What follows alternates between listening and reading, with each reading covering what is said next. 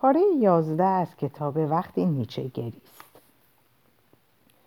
در تمام مدتی که برویر داستانش را تعریف می‌کرد نگاه خیره فروید بر او دوخته شده بود. نگاهی که برویر به خوبی میشناخت.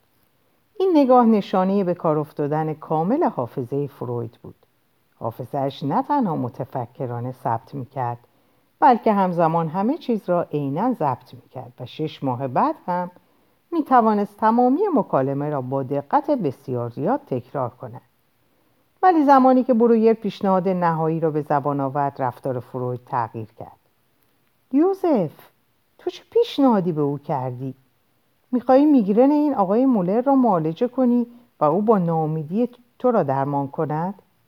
باید ناامیدی تو را درمان کند؟ داری شوخی می‌کنی. یعنی چه؟ زیگ این تنها راه بود باور کن. هر کاری غیر از این اونو راهی, راهی بازل می‌کرد. پف نقشه جالبمون یادت هست؟ اینکه اونو تشویق کنیم فشارهای روانی روزانش رو بشناسه و از اونها بکاهه. اون در عرض چند دقیقه با ستایش آشکار از فشار روانی همه چیز خراب کرد.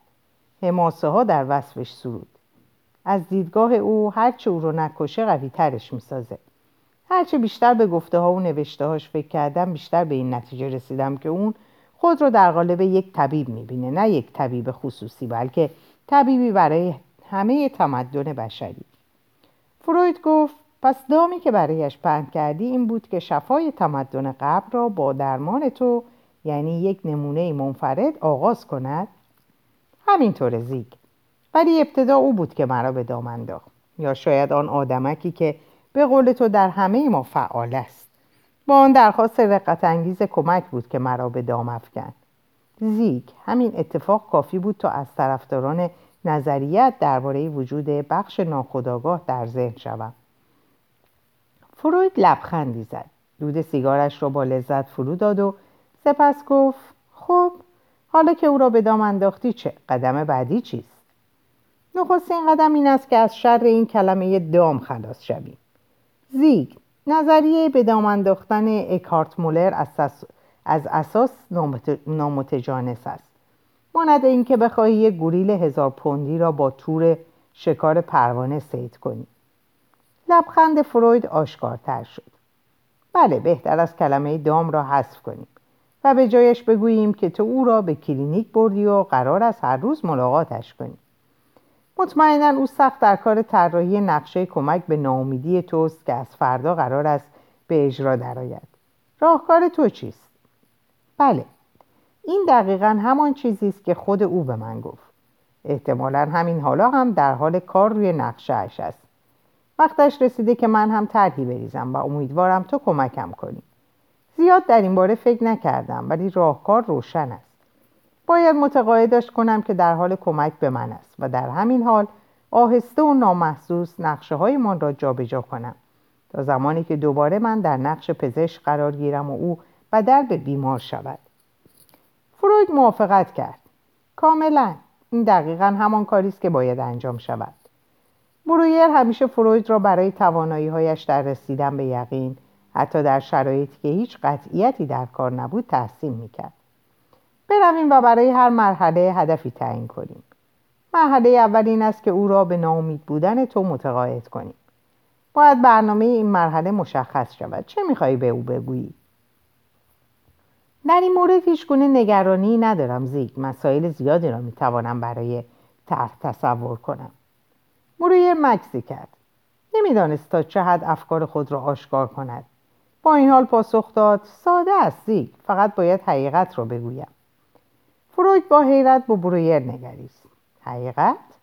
منظورت چیست یوزف تو دچار ناامیدی نیستی تو همه چیز داری. مایه حسادت همه پزشکان وینی. کارهایت در همه اروپا قوقا به پا کرده. هر دانشجوی پزشکی از جمله فروید جوان که به زودی دکتر می شود هر کلام تو را می ستاید. پژوهشهایت بسیار جالب توجه است و همسرت زیباترین و حساسترین زن روزگار است. تو ناامیدی؟ چرا یوزف؟ تو در اوج رفی ترین قله زندگی هستی. موریر دست بر دست فروید گذاشت و گفت قله زندگی. درست گفتی زیگ قله. نقطه اوج صعود زندگی است ولی ایراد قله ها این است که انسان را به سراشیبی می اندازد بر این قله همه زندگیم را به تماشا نشستم و این چشمانداز برایم دلپذیر نیست. تنها چیزی که می بینم سالخوردگی، نقصان، پدر بودن و پدر بزرگ شدن است. دیگر حراس در چشمان فروید موج می‌زد. ولی یوزف چطور می‌توانی چنین چیزی بگویی؟ آنچه من می‌بینم کامیابی است نه سراشیبی و انحطاط. من امنیت و تحسین را در آیندهت می‌بینم. نام تو در کنار دو کشف بزرگ فیزیولوژیک جاودانی شده است. موریر بر خود لرزید. چگونه اقرار کند که همه زندگیش را بر سر دستیابی به چنین نتیجهی به قمار گذاشته است؟ ولی اکنون علاقه به آن در خود حس نمی کند نه این چیزها را باید برای خود نگه داشت. چیزهایی است که نباید به جوانترها گفت. زیک بگذار اینطور برایت بگویم که حس یک انسان چهل ساله نسبت به زندگی را نمی‌توان در 25 سالگی فهمید. 26 نزدیک به 26 سالگی. موریر خندید. مرا ببخشید نمی‌خواهم مثل رئیس ها رفتار کنم. فقط بپذیر, بپذیر بسیاری مسائل خصوصی هست که می‌توانم با مولر در میان بگذارم. مسائلی در مورد زندگی زناشویی مشکلاتی که ترجیح میدم با تو مطرح نکنم. زیرا تو نباید چیزی را از ماتیلد پنهان کنی و به دوستی نزدیکتان صدمه بزنی. فقط مطمئن باش چیزهای زیادی پیدا می‌کنم که به آقای مولر بگویم. و با یاری گرفتن از حقیقت متقاعدش کنم. آنچه مرا نگران می کند مرحله بعدی است. یعنی پس از اینکه او به عنوان منبع کمک به تو روی آورد چگونه به ناامیدی او کمک کنی؟ درست نمی‌گویم؟ اینکه برای کاستن از باری که بر دوش می‌کشد چه می‌توان کرد؟ بوریر سری به تاکید تکان داد. بگو ببینم یوزف فرض کنیم این مرحله را همانطور که می‌خواهی طراحی کردی. دوست داری پس از آن چه اتفاقی بیفتد؟ در چنین حالتی به دیگری چه پیشنهادی می‌توان کرد؟ خیلی خوب است. تو مرا به فکر وامی داری. در این کار نظیر نداری زیگ. برای چند دقیقه به فکر فرو رفت و بعد به حرف آمد. با اینکه بیمار من یک مرد است و هیستریک هم نیست باز فکر می‌کنم دوست داشتم او نیز همون کاری را بکند که برتا کرد. منظورت بخاری پاک کنیست؟ بله. و همه چیز را بر من آشکار کند من بر اثر شفابخش اعتراف و درد دل اعتقاد دارم به کاتولیکا نگاه کن کشیش ها قرن هاست که با شنیدن اعترافات آنها را تسکین می دهند. فروید جواب داد نمی‌دانم این تسکین ناشی از اعتراف است یا حاصل ایمان به آمرزش الهی بیمارانی داشتم که منکر وجود خدا بودند و با این حال از اعتراف سود می بردن. و سالها پیش خودم دو بار چنین آسودگی و تسکینی را با اعتراف نزد یک دوست تجربه کردم تو چطور زیگ؟ تو حالا با اعتراف احساس آسودگی کرده ای؟ هرگز نزد, کس، نزد کسی درد دلت را گفته ای؟ بله البته نزد نامزدم من هر روز برای مارتا می نویسم برویر لبخندی زد و دست بر شانه دوستش گذاشت اذیت نکن زیگ چیزایی هست که هرگز نمی‌توانی به مارتا بگویی. در واقع مشخصا به او نمی‌توانی بگویی. نه یوزف من همه چیز را به او می‌گویم. مثلا چی را باید از او پنهان کنم؟ وقتی عاشق زنی هستی دلت می‌خواهد او از هر جهت تو را مناسب بداند. پس طبیعتا چیزهایی را از او پنهان می‌کنی. چیزهایی که ممکن است تو را بد جلوه دهد. مثلا هوسهای شهوانیت موریر متوجه سرخی شدید چهره فروید شد. آن دو هرگز در این زمینه ها با یکدیگر گفتگو نکرده بودند. شاید فروید هرگز با کس دیگری هم راجع به این مسائل حرف نزده بود. ولی تمایلات جنسی من تنها به سوی مارتاست. هیچ زن دیگری مرا جلب نمی کند پس بگذار بگویم قبل از مارتا. قبل از مارتایی وجود ندارد. او تنها زنی است که در عمرم آرزو کردم. ولی زیک حتما زنان دیگری هم بودن. هر دانشجوی پزشکی در ویم برای خود معشوقه ای دارد. اشنیسلر جوان که انگار هر هفته یکی عوض می‌کنن این دقیقا همان بخشی از دنیاست که دلم می‌خواهد مارتا را از آن حفظ کنم. همه می‌دانند اشلیتلر فاصل است. فاسد است. من نه رغبتی به این هوسرانی ها دارم و نه وقت و پولش را. برای تهیه کتاب هایم به هر فلورین پول نیاز دارم. مورویر اندیشید. بهتر از هرچه زودتر این بحث را تمام کنیم. با این حال نکته مهمی را دریافتم و آن اینکه اکنون مرز آنچه را که می‌توانم با فروید در میان بگذارم به خوبی می‌شناسم. زیگ من باعث شدم از موضوع بحث فاصله بگیریم. بگذار پنج دقیقه باقی مانده را به صحبت خودمان برگردیم. تو پرسیدی دوست دارم چه اتفاقی بیفتد. در جواب می‌گویم آقا... امیدوارم آقای مولر درباره ناامیدیش با من صحبت کند امیدوارم از من به عنوان یک پدر روحانی اعتراف نیوش استفاده کند. شاید این خود به تنهایی شفابخش باشد و یا او را درباره دوباره به انسانها نزدیک کند. او یکی از منزوی ترین آفریده هایی است که تاکنون دیدم شک دارم هرگز سفره دلش را نزد دیگری گشوده باشد. ولی تو گفتی کسانی به او خیانت کردند بدون شک به آنها اعتماد کرده و نزدشان راز دل گفته بود. در غیر این صورت خیانت معنایی ندارد. بله درست می‌گویی. خیانت موضوع مهمی برای اوست. در واقع فکر می‌کنم روشم باید بر اساس این قانون بنیادین پای ریزی شود. نخستان که آزار نرسان کاری نکن که به نوعی به خیانت تعبیر شود. مورویر چند لحظه به کلمات خود اندیشید و بعد ادامه داد. میدانی زی من با همه بیمارانم اینگونه رفتار می‌کنم. بنابراین نباید در این زمینه با آقای مولر مشکلی داشته باشم. ولی مسئله اینجاست که پیش از این در ارتباط با اون مزورانه رفتار کردم. و این ممکن است از سوی او به خیانت تعبیر شود. با این حال کاری از دستم بر نمی آید کاش می‌شد خود را از این گناه تطهیر کنم. و همه چیز را با او در میان بگذارم. ملاقاتم با دوشیزه سالومه. همدستی دوستانش برای کشاندن او به وین و مهمتر از همه تظاهرم به اینکه بیمار. تظاهرم به اینکه بیمارم. من هستم نه او. فروید سریع به مخالفت تکان داد. مطلقا. چنین تطهیر و اعترافی به خاطر خودت است نه او. نه من فکر می‌کنم که اگر می‌خواهی به بیمارت کمک کنی باید با این دروغ زندگی کنی. برویر موافق بود می‌دانست حق با فروید است. بسیار خوب بگذار ببینیم تا اینجا چه در چنته داری فروید که دلباخته چنین تمرین های ذهنی بود فورا پاسخ داد.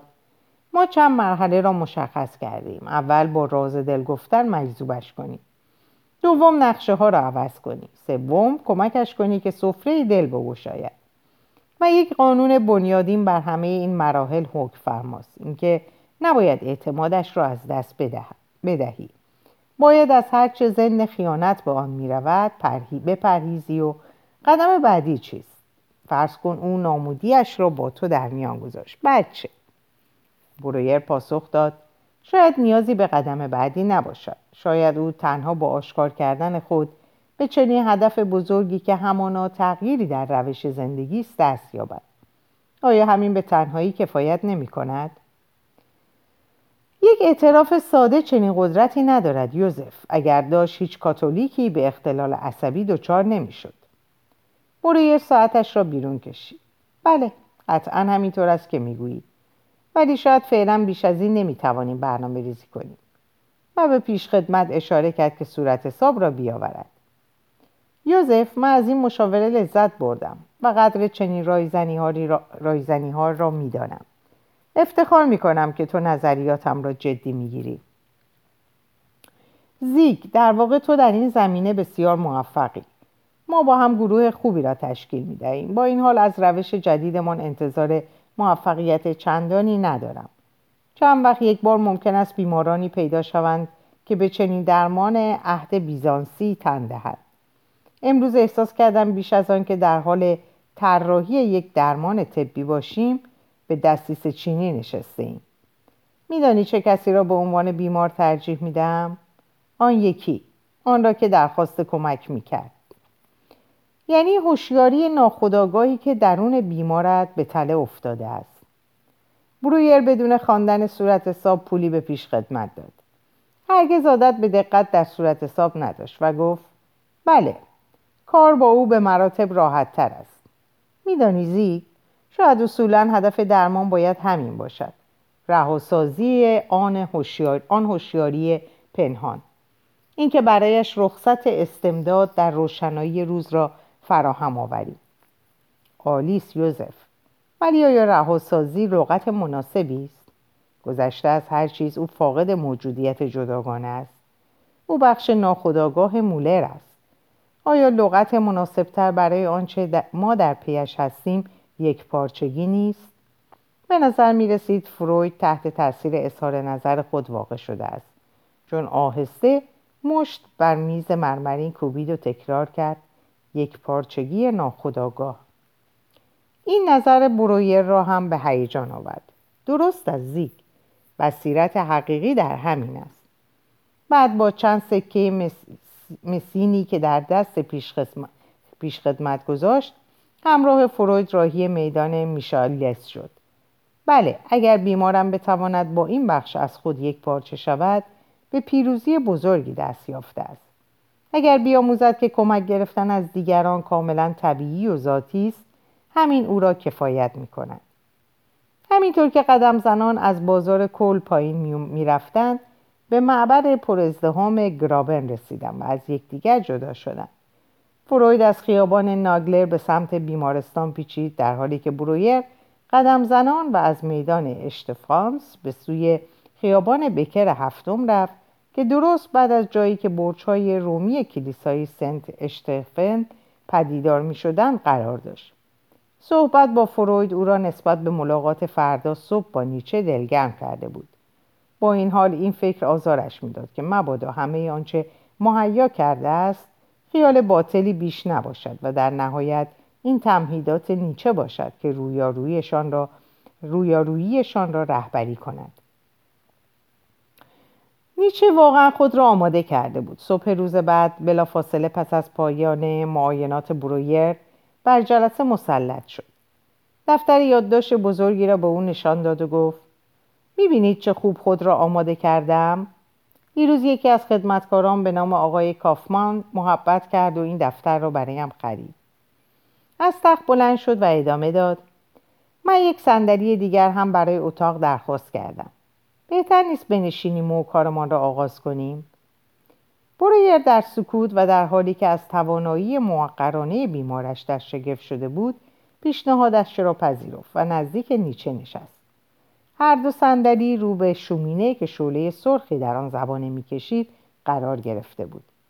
برویر پس از اینکه لحظه خود را گرم کرد صندلی را طوری قرار داد که نیچه را بهتر ببیند و از او نیز خواست چنین کند. نیچه گفت اجازه دهید کار را با تعیین مباحث عمده آغاز کنیم. من مقوله هایی را که روز گذشته هنگام درخواست کمک بهشان اشاره کردید فهرست بندی کردم. سپس دفترش را گشود و نشان داد که چگونه تک تک شکایات برویر را در یک صفحه جداگانه یادداشت کرده است و بعد با صدای بلند شروع به خواندن کرد. اول احساس ناکامی. دوم احاطه شدن توسط افکار بیگانه. سوم بیزاری از خود. چهارم ترس از سالخوردگی. پنجم ترس از مرگ. ششم افکار خودکشی. آیا فهرستمان کامل است؟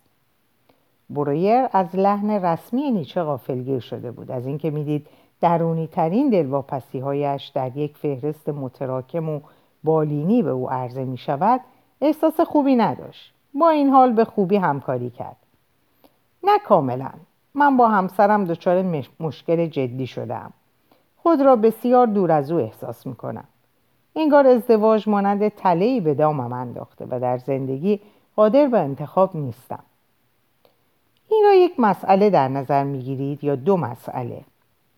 بستگی به تقسیم شما دارد. بله این خود مشکلی است زیرا مقوله ها در یک سطح استدلالی قرار ندارد. بعضی نتیجه و بعضی علت آن دیگری است. برای نمونه احساس ناکامی شاید حاصل افکار بیگانه باشد و یا افکار خودکشی. ممکن است نتیجه یا علت ترس از مرگ باشد ناراحتی برویر شدت یافت جهتی را که این گفتگو در پیش گرفته بود نمیپسند اصلا چه لزومی دارد فهرست تهیه کنیم فکر تهیه این فهرست به شکلی ناراحتم می‌کند نیچه آشفته به نظر می رسید. اعتماد به نفسش به وضوح کم مایه بود. یک تأخیر دیگر از جانب برویر کافی بود تا رفتارش را تغییر دهد. لحنی آشتی جویانه پاسخ داد من تصور کردم با تنظیم شکایات بر حسب اهمیت اصولی تر پیش می رویم. ولی سراحتا بگویم مطمئن نیستم که باید کار را با ریشه ترین مسئله که می تواند ترس از مرگ باشد آغاز کرد یا با سطحی ترین و فرعی ترینشان که حجوم اختیاری افکار بیگانه است یا شاید باید از مشکلی آغاز کنیم که از لحاظ بالینی تر و خطرناکتر است و آن افکار خودکشی است. یا از پردردسرترین آنها که هر روز زندگی شما را تباه می کند و آن بیزاری از خود است. نارامی برویر رو به افزایش بود. من اصلا مطمئن نیستم که روش مناسبی را برگزیده باشیم. نیچه پاسخ داد ولی من این روش را از شیوه علمی خود شما اخذ کردم. تا آنجا که به خاطر دارم شما از من خواستید که در مورد وضعیت کلی جسمانی هم صحبت کنم. شما فهرستی از مشکلات من تهیه کردید و بعد بسیار اصولی پیش رفتید و هر یک را به نوبه خود مورد کنکاش قرار دادید. درست نمی‌گویم؟ بله این شیوه است که من بر اساس آن معاینات طبیم را پیش می‌برم. پس چرا اینطور در برابرش مقاومت می‌کنید دکتر برویر؟ آیا پیشنهاد دیگری دارید؟ برویر سری تکان داد و گفت با این توضیح من هم به روش پیشنهادی شما علاقه من می‌شوم. ولی مسئله اینجاست که وقتی از مقوله هایی این چنین منظم صحبت می‌کنیم درونی ترین نگرانی هایم تحمیلی و ساختگی جلوه می کنند. در ذهن من همه مشکلات به شکل خاص به شکل خلاصی ناپذیری در هم تنیدن. وانگهی. فهرست شما بسیار بی احساس است.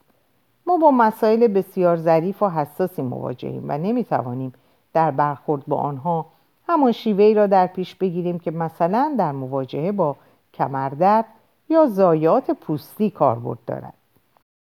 دکتر برویه ناشیگری مرا با سنگدلی اشتباه نکنید. به خاطر داشته باشید همانطور که قبلا هم گفتم من فردی منزوی هستم و به تعاملات اجتماعی یک گرم و راحت خو نگرفتم. نیچه دفترش را بست و برای یک لحظه از پنجره به بیرون خیره شد.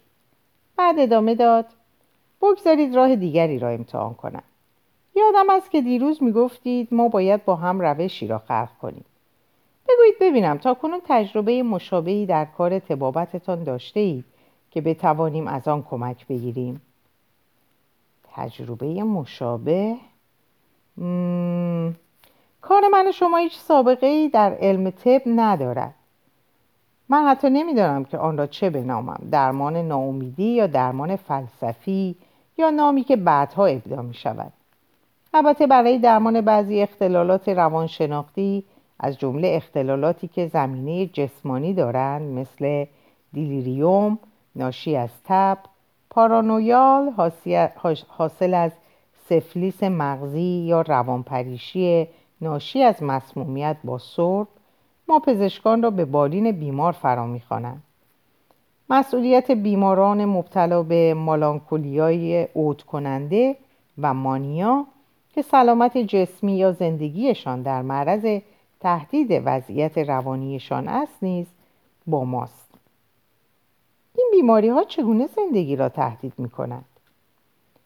بیماران ملانکولولیک به خود گرسنگی می دهند یا اقدام به خودکشی می کنند. مانیکا اغلب تا سرحد مرگ از خود کار می کشند. نیچه پاسخی نداد و در سکوت به آتش خیره شد. برویر ادامه داد ولی واضح است که این شرایط از موقعیت کنونی من بسیار فاصله دارد. درمان اینها نه فیلسوفانه است و نه روانشناختی. درمانهای جسمانی نظیر تحریک الکتریکی آبتنی دارو و استراحت اجباری از جمله روشهایی هستند که در این موارد کاربرد دارد گاه برای آرام کردن بیمارانی که دچار ترسهای غیر منطقی هستند نیز ناچاریم از تدابیر روانشناختی کمک بگیریم. اخیرا از من خواسته شد زن سالخورده ای را عیادت کنم که از بیرون رفتن میترسید. ماها بود که از اتاقش خارج نشده بود. آنقدر با محبت با او صحبت کردم تا به من اعتماد کرد. بعد در هر ملاقات دستش را گرفتم تا حس امنیت را در او تقویت کنم و هر بار تا چند قدم خارج از اتاقش را همراهیش کردم. من این بیشتر به بدیه سازی عقل سلیم میماند تا درمان. به آموزش کودکان میماند. انجام چنین اقداماتی نیاز به حضور طبیب ندارد. نیچه گفت؟ اینها ارتباط چندانی با وظیفه ما ندارند. روشی متناسبتر سراغ ندارید خب اخیرا بیماران زیادی هستند که با علائم جسمانی نظیر فلج نقص در تکلم و نوعی نابینایی یا ناشنوایی به پزشک مراجعه می‌کنن ولی علت اصلی بیماری در یک تعارض روانشناختی نهفته است. ما این وضعیت را هیستریا مینامیم که از ریشه یونانی هیستروس به معنای رحم گرفته شده است.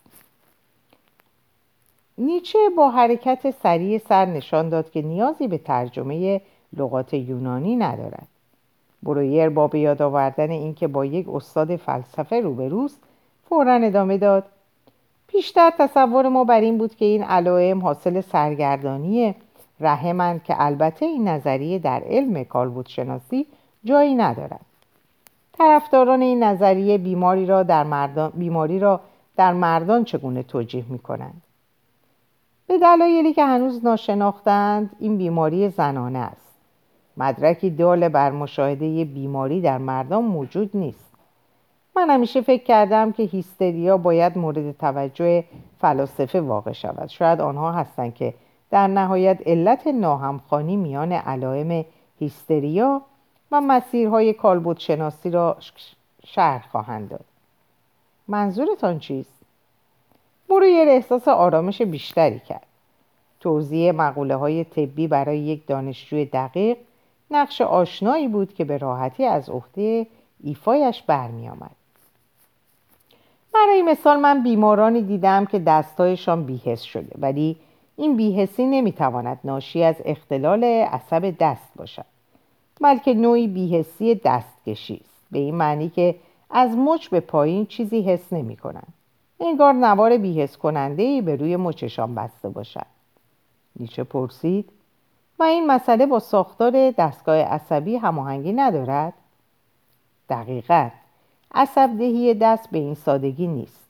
دست از سه مسیر جداگانه عصب دهی می شود عصب زند زبرین زند زیرین و میانی که هر یک دارای مرکز جداگانه در مغز هستند. حتی نیمی از یک انگشت از یک مسیر و نیم دیگرش از مسیر دیگری عصب دهی می شود ولی بیمار این موضوع را نمی داند. مثل این است که بیمار فکر می کند که همه دستش توسط یک عصب واحد به نام عصب دست عصب دهی می شود و اختلالی که پدید می آید هم با این تصور بیمار همخانی دارد. نیچه همانطور که دفترش را میگشود تا چند کلمه یادداشت کند گفت بسیار جالب است. فرض کنید که زنی با علم کالبوت شناسی آشنا باشد و مبتلا به هیستریا شود. آیا تظاهر بیماری او با این علم همخانی خواهد داشت؟ مطمئنم که همینطور خواهد بود. هیستریا یک بیماری ذهنی است نه جسمانی. شواهد زیادی موجود است که در این بیماری عصب دچار زایعه نمی شود. در واقع علائم در بعضی بیماران به دنبال مسمریزه شدن در عوض چند دقیقه ناپدید می شود. پس درمان رایج فعلی کمک گرفتن از مسمریسم است؟ خیر متاسفانه مسمریسم میان پزشکان لاقل پزشکان وین جایی ندارد. این روش به چند دلیل چندان خوشنام نیست. اول اینکه بسیاری از پیشکسوتان استفاده از این روش افراد حقوق بازی بودند که هیچ آموزش پزشکی ندیده بودند. به علاوه درمان حاصل از مسمریسم همواره گذراست. ولی این واقعیت که این روش هرچند گذرا ولی به هر حال موثر است دلیلی بر جسمانی نبودن علت بیماری است. نیچه پرسید آیا خود شما هرگز به درمان چنین بیمارانی پرداخته اید؟ تنها چند مورد معدود بیماری بود که من به درمان طولانی او پرداختم و لازم است در مورد او با شما صحبت کنم. نه به این دلیل که شما را وادارم از چنین روشی در درمان من استفاده کنید بلکه به این دلیل که به ما کمک می کند کار با فهرست شما را از مورد دومی که یادداشت کرده اید آغاز کنید. نیچه دفترش را گشود و با صدای بلند خواد. احاطه شدن توسط افکار بیگانه. منظورتان رو نمی‌فهمم چرا بیگانه؟ و این موضوع چه ارتباطی به هیستریا دارد؟ اجازه دهید موضوع را روشن کنم. این افکار را بیگانه می‌خوانم به این دلیل که به نوعی مرا از خارج خودم مورد هجوم قرار می‌دهند. نمی‌خوام بهشون فکر کنم ولی زمانی که به آنها دستور می‌دهم از ذهنم دور شوند تنها برای مدت کوتاهی میگریزند و خیلی زود آرام و تدریجی دوباره به ذهنم رسوخ می‌کنند. ولی درباره موضوع افکار باید بگویم که در ارتباط با زنی زیبا همان بیماری که به دلیل هیستریا تحت درمان من بود هستند.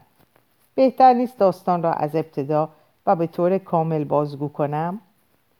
نیچه با شنیدن این پرسش برویر بیش از آنکه کنجکاو به نظر بیاید ناراحت شد. به عنوان یک قانون کلی پیشنهاد می کنم جریان را طوری توضیح دهید که برای فهم موضوع کفایت کند. من مصر هستم که در هیچ شرایطی خود را شرمسار یا تأخیر نکنید که نتیجه خوبی به بار نمی آورد. نیچه مرد رازداری بود. برویر این را می‌دانست ولی تصور نمی‌کرد از او هم بخواهد که رازدار بماند. برویر متوجه شد که این مورد نیازمند پافشاری است. باید راز خود را تا آنجا که ممکن است آشکار کند. اندیشید تنها در این صورت است که نیچه میآموزد در راز دلگشودن و اعتماد به دیگران وحشتی نیست.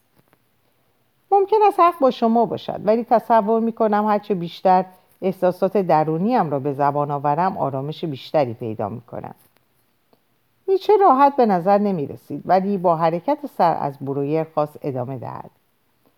داستان از دو سال پیش آغاز می شود زمانی که یکی از بیمارانم از من خواست درمان دخترش را که برای فاش نکردن نام واقعیش از این پس با نام آنا او را آناو از او یاد می کنم بر عهده گیرم.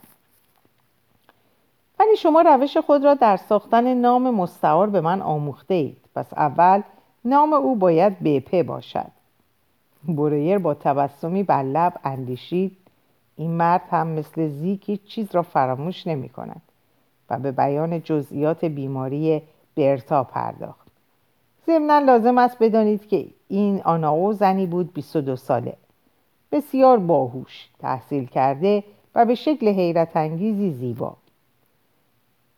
نسیم یا بهتر بگوییم گردبادی از نشاد برای یک مرد چهل ساله رو به پیری. آیا هرگز با چنین زنانی برخورد داشته اید؟ نیچه این سوال را بی پاسخ گذاشت و شما پزشک او شدید؟ بله من درمانش را پذیرفتم و هرگز به این اعتماد خیانت نکردم خطاهایی که در صدد آشکار کردنشان هستم همه در فکر و تصوراتم شکل گرفته و در عمل به وقوع نپیوستند بگذارید ابتدا بر درمان روانشناختی که در مورد او به کار بردم تمرکز کنیم در ملاقات های روزانه مان او خود به خود به یک خلصه سبک فرو می رفت و در آن حالت همه وقایع و افکار ناراحت کننده ای را که در طول 24 ساعت قبل داشت مطرح می کرد یا به اصطلاح خودش بیرون می ریخت. این عمل که خودش آن را بخاری پاک کنی می نامید باعث می شد تا 24 ساعت احساس بهتری داشته باشد ولی تأثیری بر علائم هیستریکش نداشت تا اینکه من یک روز اتفاقا به روش موثری دست یافتم. برویر توضیح داد که چگونه با بیرون کشیدن علت اصلی هر نشانه نه تنها تک تک علائم برتا را پاک کرد بلکه یاریش کرد تا علت بنیادین را که همانا حراس از مرگ پدرش بود بیابد و به این ترتیب توانست جنبه های مختلف بیماری برتا را درمان کند. نیچه که مشتاقانه یاد داشت برمی داشت بانگ زد. درمان شما به زعم من خارق‌العاده است. شاید کشفی خطیر در معالجات روانشناختی باشد. شاید برای بیماری خودتان نیز به کار بیاید. این احتمال را که کشف شما به یاری خودتان بشتابد میپسندم. زیرا کسی نمی‌تواند از کمک دیگری بهره ببرد و انسان نیازمند نیرویی است تا خود یاریگر خیش باشد. شاید لازم باشد شما هم مثل آنا و علت اصلی هر یک از مشکلات روانشناختیتان را پیدا کنید. ولی چرا به کارگیری این روش را برای خودتان توصیه نمی کنید؟ مرویر با قاطعیت خاص یک پزشک پاسخ داد به چند دلیل. وضعیت من با آنا بسیار متفاوت هست من استعداد هیپنوتیزم شدن ندارم. هیچگاه تجربه حالتهای غیر معمول هوشیاری را نداشتم. این مسئله مهم است زیرا معتقدم هیستریا ناشی از تجربه وقایعی صدمه زننده در شرایطی است که فرد در حالتهای انحرافی هوشیاری کرده باشد. از آنجا که در حالتهای متغیر هوشیاری با خاطره مربوط به تجربه صدمه زننده و نیز افزایش سطح تحریک قشر مغز روبرو هستیم بیمار نمی‌تواند هر دوی اینها را مهار کند یا پایان ببخشد و یا در تجربیات روز روزانه مستحلک کند. مرویر همانطور که به صحبت ادامه می‌داد از جا برخاست. آتش را هم زد و کنده دیگری بر آن نهاد. علاوه بر آن و مهمتر اینکه علائم من هیستریک نیست. تأثیری بر دستگاه عصبی یا بخشی از بدن نگذاشته. فراموش نکنید که هیستریا بیماری زنان است. فکر می‌کنم وضعیت من از لحاظ کیفی بیشتر مشابه وحشت یا احساس درماندگی طبیعی در انسان باشد. البته از لحاظ کمی بسیار شدیدتر از این حالات است. نکته دیگر این که علائم من به صورت حاد ایجاد نشده. در طول سالها پدید آمده است. نگاهی به فهرستتان بیاندازید. نمی‌توانم نقطه آغازی برای هیچ یک از مشکلاتم مشخص کنم. دلیل دیگری هم برای مؤثر نبودن این روش بر من موجود است که از سایر دلایل ناراحت کننده تر است. وقتی علائم برتا برتا؟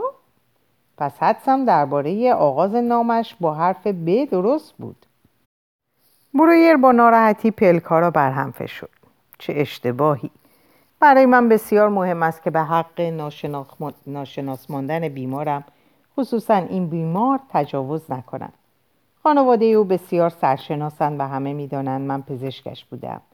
بسیار مراقب بودم که در موردش کمتر با پزشکان دیگر صحبت کنم. ولی بسیار مشکل است که اینجا و با شما هم از همان نام مستوار استفاده کنم. یعنی سخت است آزادانه سخن گفتن و خود را تخلیه کردن و همزمان مراقب کلمات خود بودن که مبادا نامی که نباید بر زبان جاری شود. اینطور نیست؟ مرویر آهی کشید و گفت دقیقا همینطور است. دیگر راهی جز ادامه صحبت و اشاره به نام حقیقیش یعنی برتا ندارم. ولی شما باید سوگند یاد کنید که نامش را بر کسی آشکار نخواهید کرد. نیچه در کار البته گفتن بود که برویر جعبه سیگار چرمیش را از جیب خارج کرد. سیگار برگی بیرون آورد و چون هم صحبتش دعوت به سیگار را رد کرد آن را برای خود روشن کرد و پرسید کجا بودم؟ می گفتید روش درمانی جدید مناسب مشکلات خودتان نیست و می‌خواستید دلیل ناراحت کننده ای را بیان کنید. در اینجا به پایان این پاره می‌رسم. امیدوارم که اوقات و لحظات خوبی داشته باشید و به خدا میسپارمتون خدا نگهدارتون باشه.